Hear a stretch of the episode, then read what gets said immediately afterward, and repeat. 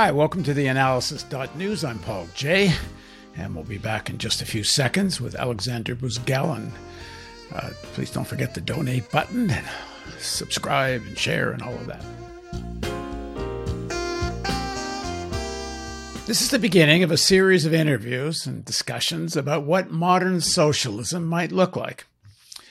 At the heart of the Western anti socialist and anti communist worldview is that socialism and communism necessarily represent a massive concentration of power in the hands of government, often a single party and often even a single individual man. The ideas of Marx are said to appear just and progressive, but public ownership of the economy, these people argue, is inherently anti democratic and will inevitably lead to the rise of dictatorship and a cult of a leader's personality. These anti socialists and anti communists argue that as bad as a system of private property may be, it's better than anything else, and it's better to try to rein in the excesses of capitalism than move towards socialism. I'm not going to address here the absurdity that capitalism is better by comparison, a system that has given us two world wars, endless smaller wars, various forms of fascism, and threatens organized human society with its inability as, as it's blinded by the need to produce maximum profits to deal with the climate crisis and the threat of nuclear war. Now, the question here is would a for, form of socialism be better? No individual is more the embodiment of what is depicted as the horrors of socialism and communism than Joseph Stalin. In schools, we are taught that in the 20th century there were two forms of totalitarianism fascism and communism. Hitler and Stalin are portrayed as two sides of the same coin. To understand Stalin and why the Soviet Union became a repressive and murderous state, while still defending progressive values like socialized healthcare and full employment, I think is critical to developing a vision for what socialism might look like in the future. So, here to discuss Stalin and the Soviet Union is Alexander Buzgalin. He's a professor, director of Center of Modern Marxist Studies at Lomonosov Moscow State University. I hope I said that right. He's chief editor of the left Marxist journal Alternatives, Russian, an academic journal dealing with problems in political economy. He's also vice president of the World Political Economy Association, and he's one of the organizers of the Russian Social Forums. Thanks so much for joining us again, Alexander. Thank you very much for opportunity to be with you and to discuss so important question. So it's a it's a it's, it's a very complicated question and and it's going to take some time. I don't know if we're really going to solve this in one session. And I know it's late for you. So so let's start and and you know, we can always do more than one part uh, on another day. So so when Marx and Engels talked about the dictatorship of the proletariat, um, I don't think they would have used maybe those words if they knew what was coming in the 20th century uh, you know, Hitler and, and otherwise, and Stalin for that matter. Um, but their vision of what socialism would be as a transitory stage towards communism, socialism still has classes, communism, in theory, uh, is a classless society w- without much of any state at all, actually. That's the irony of all this. Um, but but they thought that socialism and the dictatorship of the proletariat, if I understand it correctly, meant democracy for working people, using the state as a coercive uh, force over the elites to stop capitalism from coming back and so on. But it, it was a democratic vision. It wasn't just a dictatorship of a party. So talk about Stalin and, and how does this how does the theory of Marx and Engels, at least people attribute it to, uh, give rise to a figure like Stalin and a state like that Soviet state? So you put many questions in one, and I even don't know how can I start. Maybe uh, the first and the most important uh, idea which I want to stress. Uh, Stalin's uh, system uh, was a real power of bureaucracy, state and communist party bureaucracy, so-called nomenclatura, and this power was superstructure, but it was the, the body. Uh, Stalin's regime was like a parasite. parasite on the body of a live organism. A live organism was um, Soviet Union, other countries, where people were creating by their hands, their brains, their common activity new society. Uh, Soviet Union was not only well known because of the uh, free of charge healthcare, free of charge education system, uh, guarantees of jobs, and so on. But this is not nothing, by the way. Uh, the most important, we had the new type of personality, new type of culture, new type of ideas to build new just world where people will create by their hands the history. And the beginning, especially in 1920s, during new economic policy, and even after that, even in Stalin's years, we had a, a lot of enthusiasm, enthusiasm of masses, of millions of people who were building together a new society. And without this enthusiasm, without this communist collectivity, some elements of this com- communist collectivity, we never could have victory over fascism in Second World War. Of course, for U.S. Uh, people, uh, World War II was mainly in the ocean. But let's look the reality. Against Soviet Union were together Germany, Italy, all East European countries, including Poland, uh, Denmark, Holland, Belgium, all these quasi-democratic countries capitulated without any real struggle when Hitler occupied these countries and police of these countries gave list of all Jews who were killed or who were in camps, in prisons. And these countries, Belgium and so on, were producing armaments, tanks, guns to kill 27 million of Soviet people and another millions and millions of people in Europe, in Asia, everywhere. So Soviet Union was fighting against the whole Europe. Spain fascism, Portugal fascism, Italy fascism, France under the op- occupation of Germany fascism, Germany fascism, Belgium, Denmark, Holland, everywhere fascism. Austria, Czechoslovakia, which was in 1939 uh, Э, producer of armaments in the same scale as Germany, capitulated. All Europe capitulated when Hitler said, let's move together against Soviet Union. And capital said, okay. And even Britain, first of all, said, okay, we love you, Mr. Hitler, because we hate Soviet Union. So it is a very long story. And uh, of course, forms of Stalinism and forms of uh, fascism were in some aspects similar. But there is, uh, there is similarity of absolutely different uh, phenomena. Or for example, dolphin and shark. One is animal, another is fish. But they looks like very similar, and the nature is absolutely opposite. So Stalin's dictatorship, first of all, was not only dictatorship of uh, bureaucracy. Stalin's system was again parasite on the body of a life developing uh, socialist trend, not socialism. We did not finish this process, but real trend of creation of new society. Hang on for one sec. Just just elaborate that a little bit.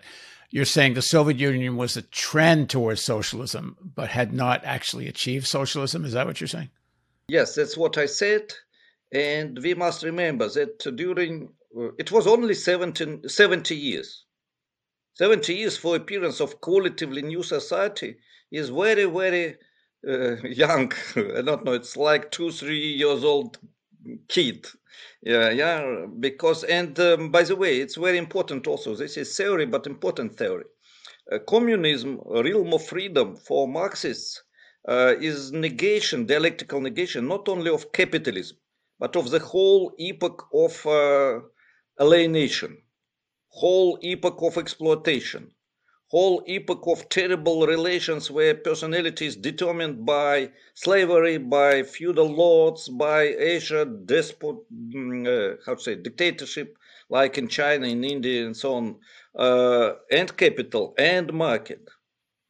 All this must be dialectically negated to overcome all this realm of necessity, this is again quotation from Marx and Engels, is necessary to change everything what uh, we human being had during thousands and thousands of years. It's extremely complex task, extremely. It's necessary to overcome all forms of alienation. And in Soviet Union and other countries with socialist trends, we started this process. We made first steps. We created social sector. We created, first of all, in, during new economic policy, a real uh, initiative from below to build cooperatives. Uh, forced collectivization was later, and Soviet Union was different. Stalin's period is a relatively small time, period of time. It's uh, really 10 years before war and a few years after war, and the war itself, World War. And it was a period when all world was unjust. Let's try to remember. Democratic Britain, but millions of people are killed in colonies. Indians are not people, of course. When Stalin is, was killing Russians, uh, Georgians, Ukrainians, it was terrible. But when democratic British guys were killing Indians, it was okay.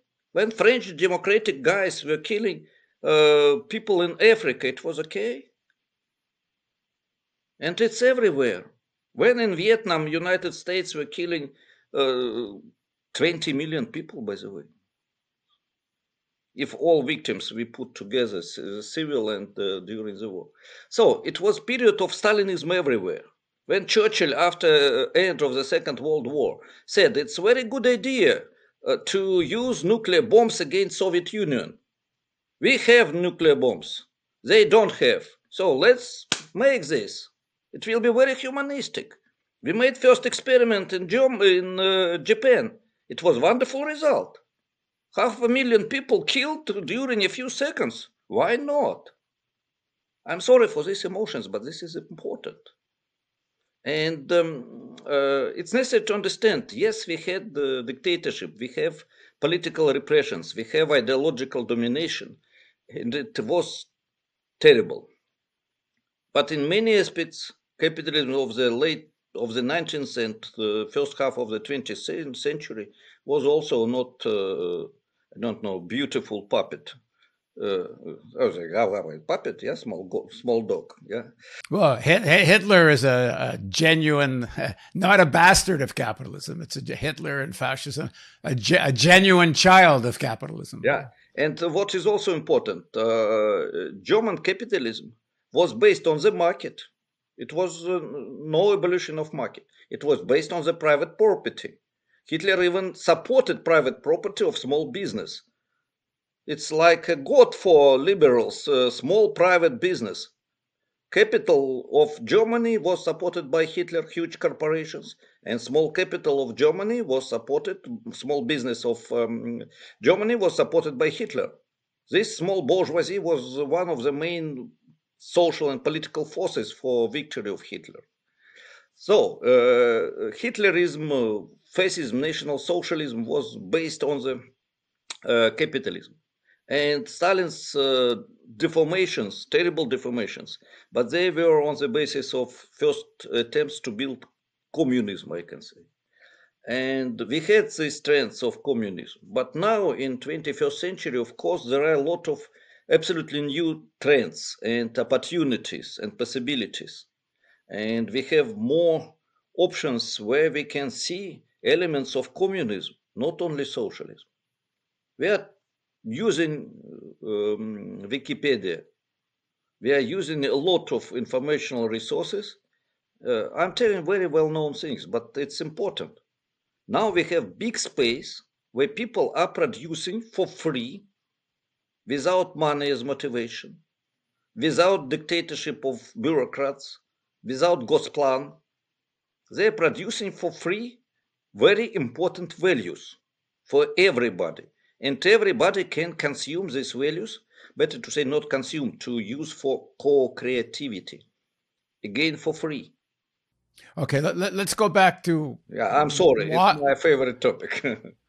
yes. Why, why, why, why did Stalin emerge? Well, first of all, is Stalin the figure to be blamed. There's a process here. It's not just uh, this one guy. Um, the the use of force uh, to eliminate enemies. Uh, this wasn't just Stalin. This was also with Lenin. Of course, of course, what you say is true about all the other countries. As I said in my introduction, nothing in what we're talking about here is to suggest that, frankly, far worse crimes have been committed uh, by uh, the various capitalist countries, starting with the United States, especially since World War II. So none of this is to say somehow this capitalist system is is is uh, preferable, and clearly, whatever formal democracy there is in these Western countries, it certainly does not apply uh, to the countries under their control in Asia, Africa, and Latin America. They do not have any problem supporting and promoting dictatorships and so on and so on. So, uh, nothing I'm going to say is to suggest there's something so democratic about the West. All that being said, uh, we on you know who want socialism have to be you know very honest and clear about you know what went wrong in the Soviet Union to start with, and then we could have another conversation about China. So why why does such a, a, a really brutal police state emerge in the midst of this revolutionary enthusiasm you talk about? Uh, of course, this is huge question and very long debates. Uh, we wrote uh, together with my friend uh, Andrei Kalganov and my wife Lyudmila Bulavka book uh, Soviet Union Optimistic Tragedy. And uh, this is a very complex analysis of all different contradictions and so on. I try to summarize. First of all, in late 90s, early 20th century, in such countries as Russian Empire, uh, semi-periphery country, we had from one hand necessity to overcome capitalism, necessity to overcome capitalism. From another hand, we had absolute minimum of prerequisites to start creation of socialism. It's like to build capitalism in 15th century. It's possible. It was possible. In Italy, really started to build capitalism market in 15th century. What was the result? Inquisition, terrible dictatorship, permanent civil wars, uh, immorality, and so on. But also wonderful art, some successes in uh, science, technique, and so on. So when we have this contradiction, socialism is necessary and socialism is nearly impossible, the situation creates such phenomena as Soviet Union. Why it was necessary? Because people, okay, why do, why do you say it was necessary? Yes, why I said that uh, socialism was necessary. First World War. People are dying for nothing. Millions, millions, millions, together more than 10 million people for nothing. Colonies. Russian Empire, it was empire. We had inside Russia colonies enormous contradictions inside country. Social differentiation was extremely higher than now, even in the United States. We had real poverty for poor peasants, and we had enormous spendings of uh, uh, money and everything among aristocracy, semi-feudal aristocracy and uh, billionaires. So extremely deep contradictions. And the war created situation when the only solution was revolution. You know the slogan of young guys, the only solution, revolution. It was reality. And uh, first of all, in Russian Empire, a democratic bourgeois revolution took place in February 1917. And only after that, when uh, bourgeois, bourgeoisie could not take power and make real democratic changes, bourgeoisie didn't wanted to give land to the peasants. They don't want to give, didn't want to give power to the Soviets, real organs of self-management which were built, built from below.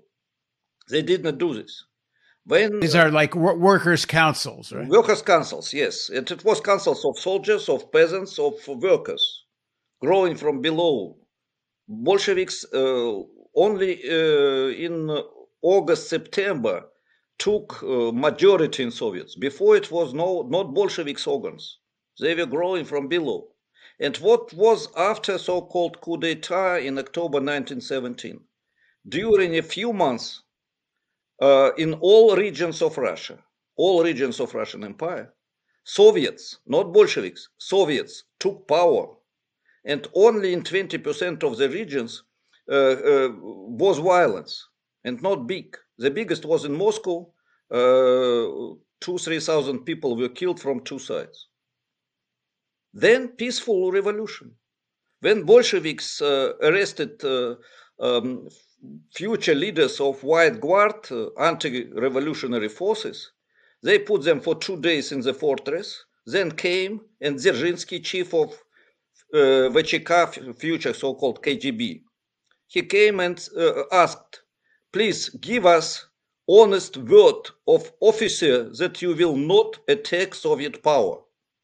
And all this general said, we tell, we never will attack Soviet power. We are aristocrats. Our word means that we are telling true. Next week they started aggression. But they didn't have power. Until uh, summer 1918, uh, 1918, it was no civil war. It was the development of Soviet power. And only when Germany, Turkey, uh, and so on from one hand, Britain, France, United States, Japan from another hand, when they, together with Czech uh, uh, and so on, uh, started occupation of uh, former Russia, only in this period really started world uh, civil war. It was attack mainly from outside on the Soviet power. It's a real history, and it was written, by the way, one of the wonderful British historians. I'm not telling about Soviet history, British historian I forgot his name now. So, uh, and in this situation, first, uh, years of uh, civil war and terrible pandemic. It was uh, Ispanka, his, his pen, uh, influenza. And the biggest part of the victims of civil war was because of the pandemic, not because of the war itself. And after that, 1922, country completely destroyed by world war and civil war. Uh, what started to do Lenin in this situation? Yes, it was one party system, but it was a lot of different fractions inside uh, communist party and some of fractions were like uh, let's say uh, like social democrats uh, Bukharin and his friends some were like radical communists Trotsky and his friends some were uh, conservative left, uh, which we have a lot now in Russia. And it was uh, not political, mm, multi-party political system, but it was a real competition of different forces. We had real power of Soviets in this period. We had a lot of forms of participation of workers in management and in control. Uh, Lenin's initiative to create so-called Rabkrin, uh, it was a, union of organ where workers, only workers, uh, had power to control everybody, including Communist Party, and this organ was uh, integrated with Party Control Commission, which was independent from Central Committee. Stalin was nobody. He was just secretary, technical secretary in Communist Party. Then it was uh, chairman of the government, uh, president, no, mm, uh, uh, chairman of the Soviets uh, and so on. So it was a very complex system. Uh, and new economic policy was first example of mix, mixed economy with market and land, with different forms of property, with enormous amount of different cultural trends. Uh, so-called avant-garde art started in this period and developed in very beautiful and ugly forms. So it was very interesting period. We have 100th anniversary of this, by the way, economic policy. This is a, through, throughout the early 1920s. Yes, it started in 1921, really, and it was until first five-year plan until 20, 1928, something like that. But then uh, bureaucracy appeared from below, and enthusiasm of the builders of communism, those who had victory in civil war, were going down, and power of Mishanya uh, you know, it's a Russian word which doesn't have exact translation. It's uh, conformists, uh, people who wants to have peaceful life, money, commodity, family, and nothing else. So-called like market conform- conformism. Right. and they like bureaucracy, especially paternalistic bureaucracy. Paternalistic bureaucracy gave them uh, uh, education, healthcare, guarantees of job, um, peaceful life. They protect from Hitler and protected really. Uh, they created army which could defeat Hitler. So this uh, Mishani received a lot from this uh, paternalistic bureaucracy. And who were really killed by Stalin? It was not mainly intelligence, it was mainly real subjects of social creativity, subjects who were trying to build new country. One half of the delegates of the Congress of Communist Party uh, who started to argue with Stalin a lot of officers in the KGB, it was OGPU in that period, uh, and NKVD, those who didn't want to have repressions. Uh, a lot of generals from army who didn't want to have dictatorship. A lot of um, party leaders from below who were trying to build democracy. It was struggle of uh, this uh, of these conformist masses, masses, together with Stalin's bureaucracy in this block of paternalistic life, bureaucratic paternalistic life, against those who wanted to build history, to create new society, to build socialism, to create new society, to be creators of the history.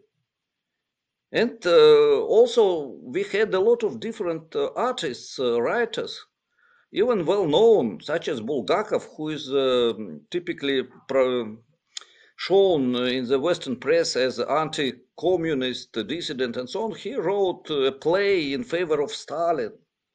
And it was a lot of conformists uh, from liberal intelligentsia who said Stalin is great. They received, by, in Moscow, you can see uh, these memorial uh, uh you know, announcements. In the all main beautiful buildings in the center of Moscow are full of these uh, signs. Here were poet, writer, artist, actor, and so on. So they received from Stalin also a lot. Yeah, you you get a you get a nice apartment. You get lots of people applauding you. Yes, yes, and it was real support, and it was really good art. This is paradox. Uh, it's impossible to say that it was even inside uh, communist party bureaucracy. It was terrible contradiction because from one hand they were dictators they were bureaucrats. But from another hand, big part of them, not everybody, but big part, maybe even the biggest part of them, were real, uh, uh, how say, actors of the drama where they were playing a role of the builders of socialism. When these people went to the war, they became heroes. A lot of them were killed. Let's go back to your earlier, your first point, uh, because there were people at at the time of Lenin, and certainly uh, as Stalin emerges, who were arguing that you need the pre what you just said the prerequisites have to be there to build socialism. You can't just build socialism out of mostly feudalism uh, or very primitive capitalism. I mean uh, people like Plekhanov and others i believe argued this.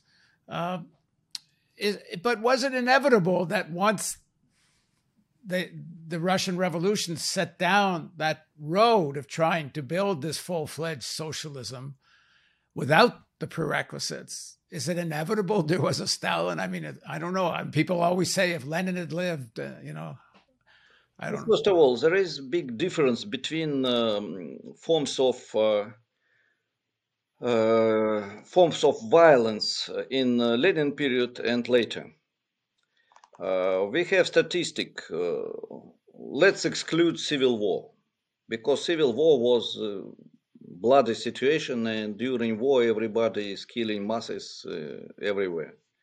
So after civil civil war, it was period when uh, Soviet Union had extremely deep contradiction between revolution and counter-revolution.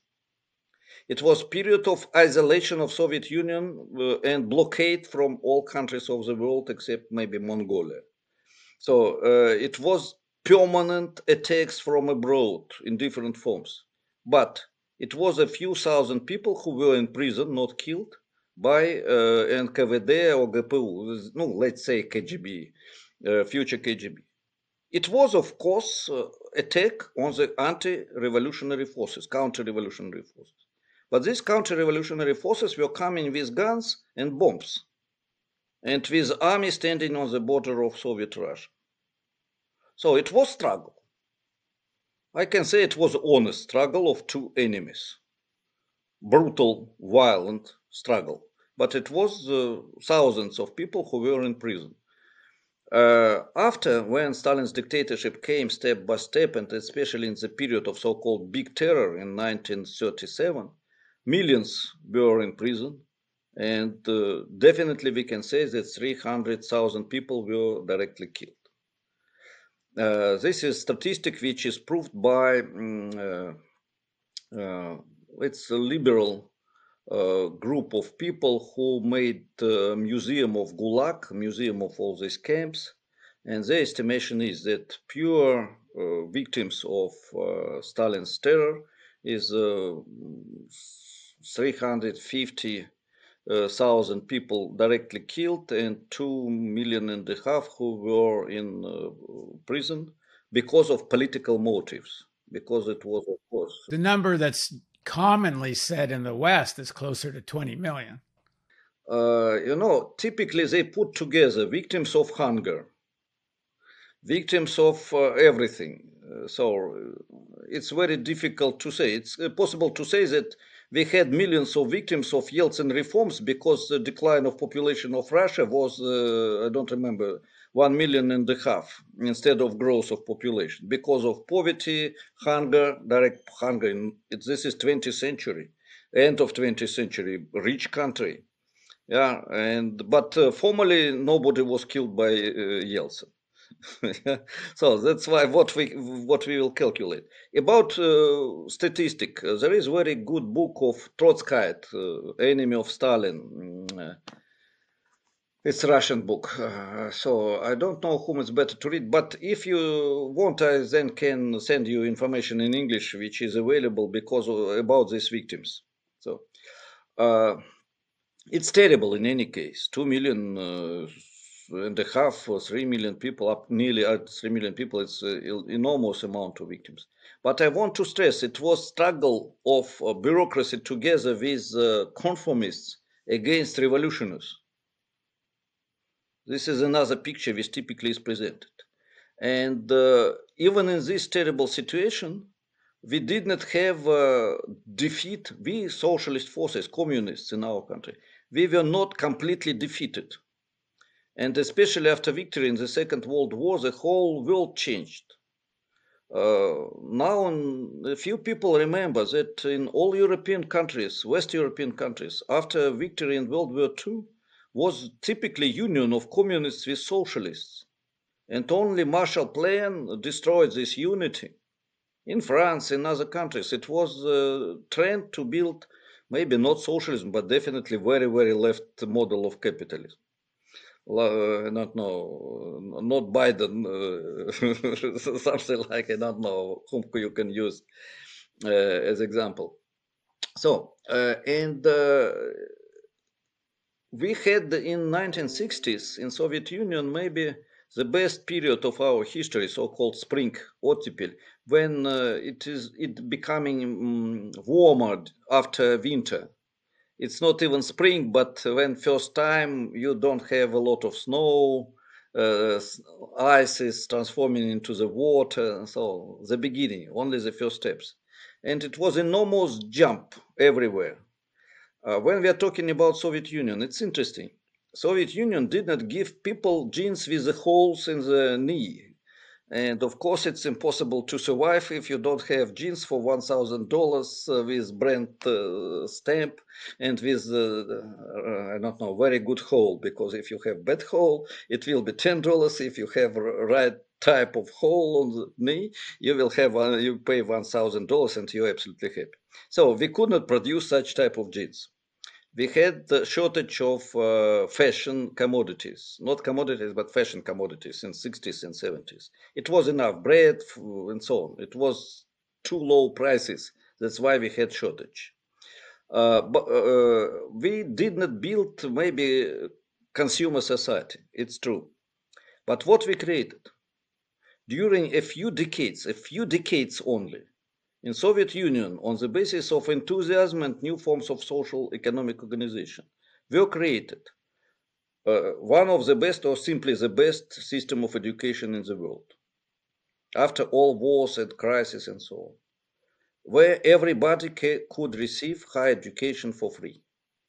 I am one of the examples. I came from very simple family and i without any money any form of uh, corruption uh, became student of um, uh, the best university of russia and it was one of the best in the world moscow state university in 70s in the early 70s it was system of very good health care because life expectancy in Soviet Union was like in Western European countries. We had the productivity of labor, yes, two times less than in the United States, but higher than in Italy, for example. We created wonderful space industry, aircrafts industry, um, civil aircrafts uh, produced in Soviet Union occupied 30% of the world market of aircrafts and it was created during a few years. Uh, we had the wonderful results in fundamental science, world known. Fantastic art. Fantastic art and culture for everybody. You are five years old guy or boy, you can come to the um, House of Pioneers and for free you can play music, learn how to play music, any instrument. You can learn how to be wonderful sportsman you can learn how to be great creator of new society in pioneer organization. You could whatever you want. I participated in such small regional house of pioneers on the poor region of moscow. It was wonderful space for dancing for singing for painting for free it was a lot of uh, forms of самодеятельность. When people were creating their own forms of art with support of state, with money paid by state, even if they were not very good singers or writers or artists, they could do this, even in villages. So why why did the Soviet Union collapse? Ah, that's another story. But first of all, now what? Let's uh, make uh, very important um, accent. We had terrible contradictions in Soviet Union, but and we cannot take only good things without bad things, but we can think and must think how to separate positive trends and how to solve contradictions, not to take one part, but how to solve contradiction and to build new society as development of trends which we could find in Soviet Union. And trends were very important. It was trend of social liberation, trend of harmonic development of personality, trend of free of charge access to fundamental resources of life like apartments, labor, education, healthcare, and free of charge access to information, by the way. Except bureaucratic dictatorship, and so on. So, how to liberate these emancipatory trends from bureaucratic dictatorship? This is key challenge for 21st century socialism. This is well known, and what is important now in 21st century, we can find a lot of uh, new uh, objective phenomena which shows how it can be done. I mentioned already Wikipedia. This is one example only. We have a lot of forms when people are moving from private property to new forms of organization of life. We have even wonderful jokes, but in Soviet Union we had co-living, co-working, uh, car sharing, and so on. So all these fashion things. So uh, people are moving, and there is interesting statistic. I have wonderful, very talented master degree student of mine and she made the comparative analysis of cities with left parties, uh, dominant left parties, and cities with dominant right parties.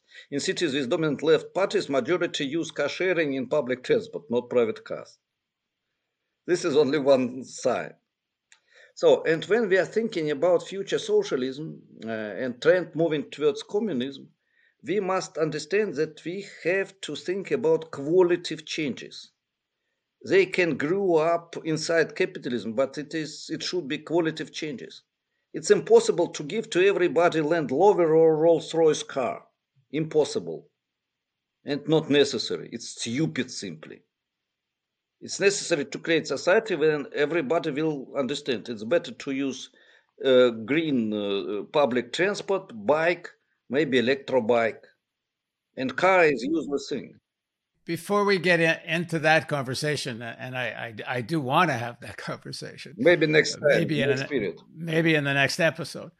But what do you say to people that say that the talk of uh, all power to the Soviets, the talk of democracy for the workers, really became a one-party rule? It became one-party dictatorship. Even and and early on, there were different factions in the party that really did compete and had votes. And like in the 1920s, the, there's a lot of, you know, you could say a kind of democracy in the party itself. But that didn't last. Um, so what do you say to people that's that who's and this is certainly what the the right wing argues in the United States, but not just the right wing, corporate Democrats who who are just as anti-socialist and anti-communist really as as the right wing are. And their argument is that this kind of socialism uh, that leads necessarily leads to uh, lack of re- any kind of dem- any kind of actual democracy. Never mind. I'm not saying there's real democracy under capitalism. Let's put that aside because I think the formal democracy, while it's better than no democracy, it's not much democracy. But they're arguing that history, so far at least, has, and especially the Soviet Union, and they'll say China too, ha- has led to this? Well, first of all, this is a really very important and difficult, complex question, and difficult and complex question. Uh, but uh, to make a small break in our very intensive talk, and I was very intensive, uh, I mentioned one time, I think in our conversations, but it was some years ago, very famous anecdote um, of Soviet period. American guys coming to the Soviet Union uh, he meets uh, another Soviet person, Soviet person, and asks, "So uh, we have democracy. You don't have democracy in Soviet Union. I can come in front and stay in front of the White House and say that President of the United States is son of the beach. Can you do the same?" So there are two answers. One answer was answer of dissident people. They said the Soviet man stands and said, I also can say that President of the United States is son of the beach. So, uh, but it was another variant which was more typical for ordinary Soviet people. So Soviet guy is asking, okay, I cannot say that Brezhnev is son of the beach, uh, general secretary of Communist Party, yeah, leader of Soviet Union is son of the beach. But I can come to the director of my enterprise and say that he is stupid and he is doing terrible things, and I never will lose my job. I will continue to work as worker, and nobody will take me off, uh, will put me off. Can you do the same in your democratic country? So it was part of the truth. And uh, we didn't have uh, formal political democracy and formal freedom of speech but uh, it was a lot of forms of the um, control from below on the local level, on the level of enterprise, on the level of region, and so on. And uh, party committee or director of the enterprise didn't have uh, bureaucratic, uh, not no, authoritarian power in the enterprise. It was not so simple. Now you're talking more after the death of Stalin. Uh, yes, after, but uh, it was in twenties maybe until early 30s, and it was uh, after death of Stalin, until 1953. And we had a lot of forms of participation of workers in management, uh, very interesting experiments, autonomous uh, brigades, so-called autonomous teams. This is a Soviet Union experience, first of all and many other. We had some real power of trade unions. Uh, for example, distribution of apartments, distribution of free of charge opportunities for health care, uh, distribution of the uh, um, addition to the wage, and so on. So it was not nothing. It was.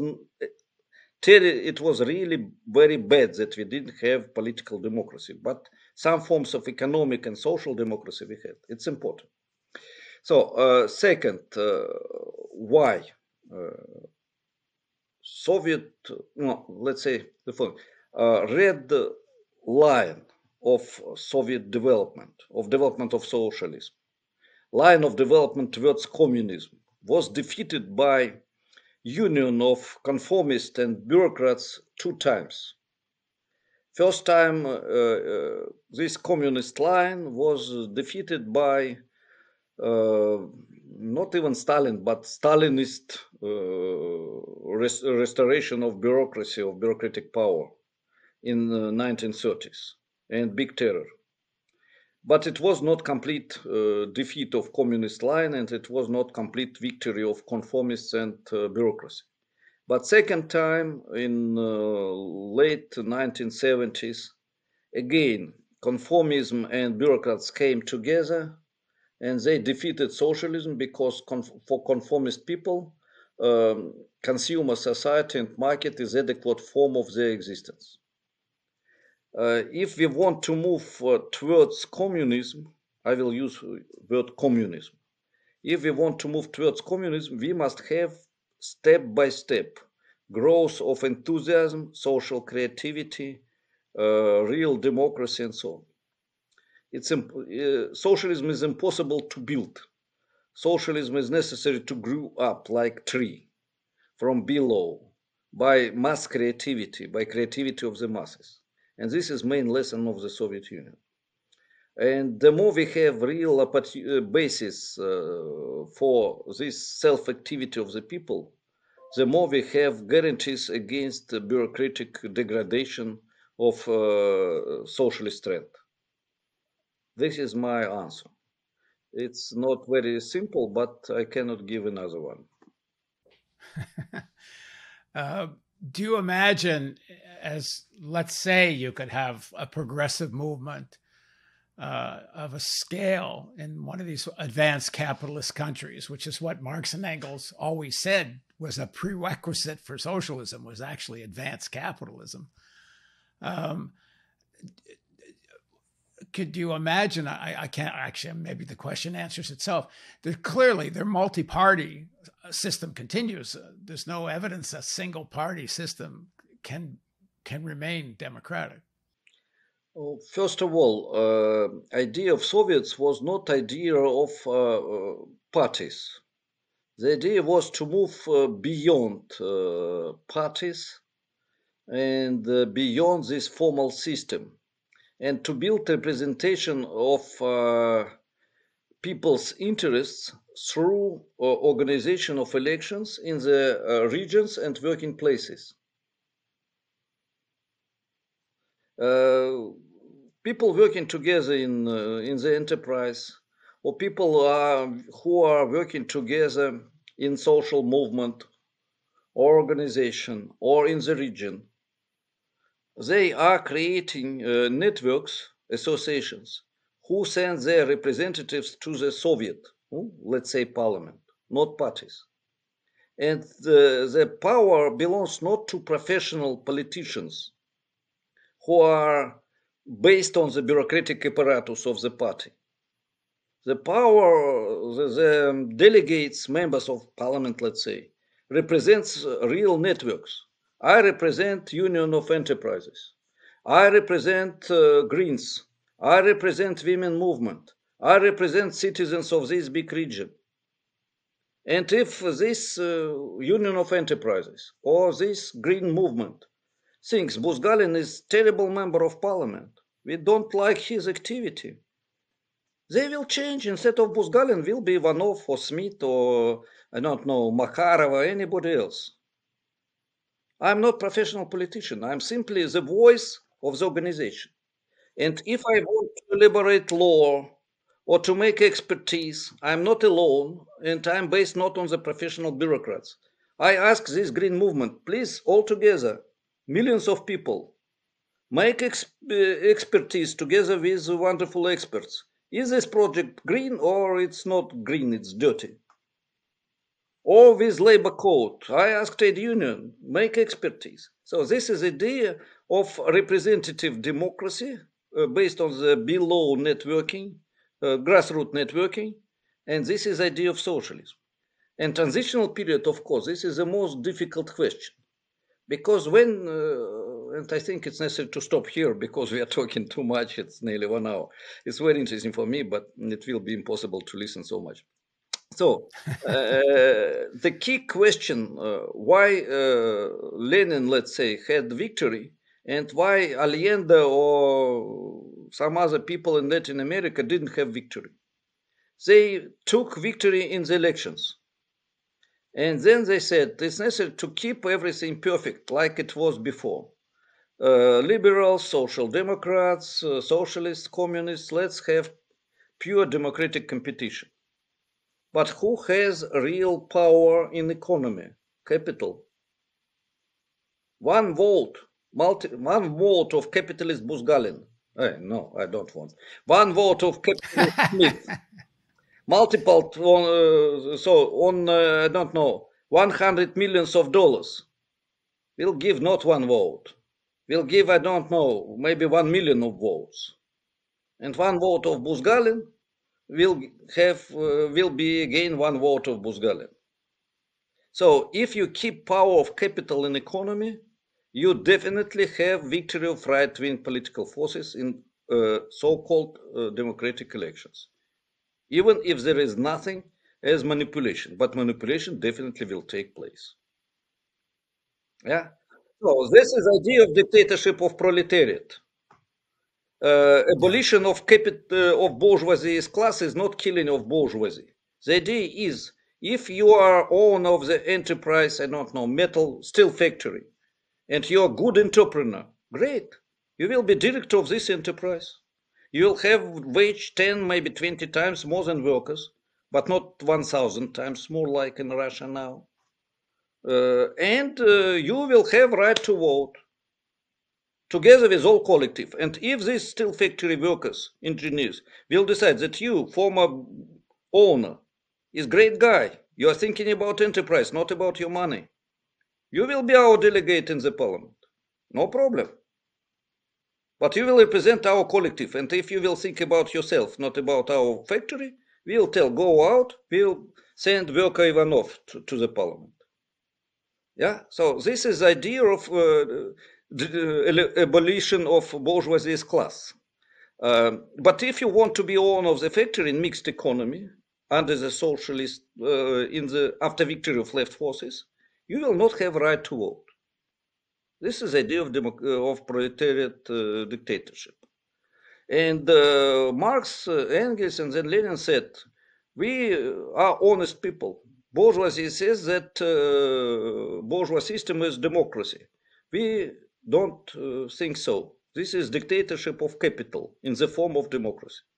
And we don't want to create image that we are pure Democrats. In the transitional period, we must defeat bourgeoisie and we honestly says, we honestly say, it should be dictatorship of proletariat with much more democracy for working people than they ever had. But for bourgeoisie, no democracy. You want to work as ordinary people together, you can participate in political process. You want to be uh, owners of factories, transitional period is mixture of private property on one hand and social property on another hand. If you want to be owners, you have money, but you don't have political power. This is the rules of the game. And when we have socialism, we don't have owners of uh, factories, we don't have bourgeoisie, and we don't have working class, by the way. Socialism is abolition of the working class because we don't have more wage labor. And what is socialism without wage labor? It's uh, next session, okay? All right, it's a good good beginning of the conversation. Thanks very much, Alexander. Thank you. It was great, and I'm sorry for my maybe too emotional uh, presentation, but this is extremely uh, uh deep and um, uh, how to say uh, very nervous even question for us. This is very important question for us. We have uh, new forms of struggle we have again people who are arrested. I want to use, by the way, uh, this final minute.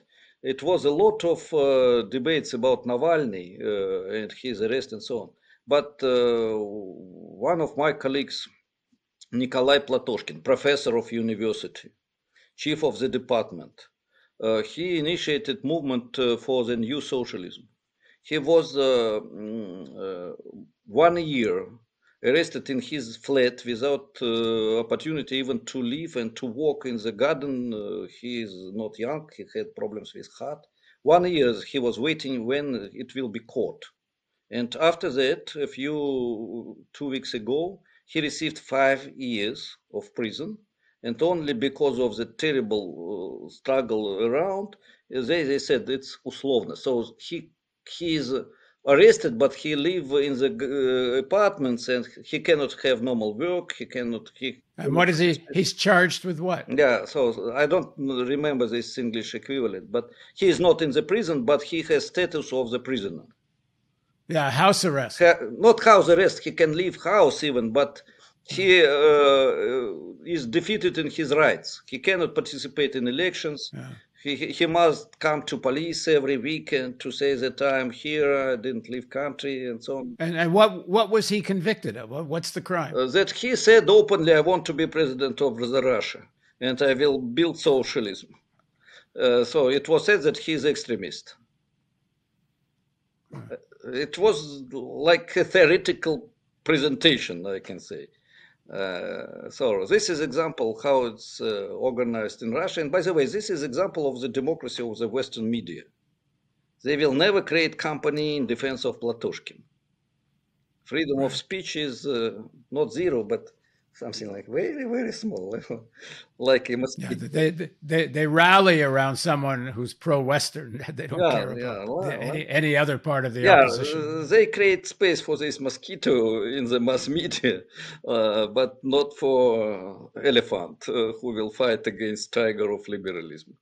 So but let's build elephant. Let's grow up elephant of left movement Thank you very much, Paul. That was great. Uh, thanks, Alexander. And thank you for joining us on the analysis.news. Don't forget the donate button and all the other buttons.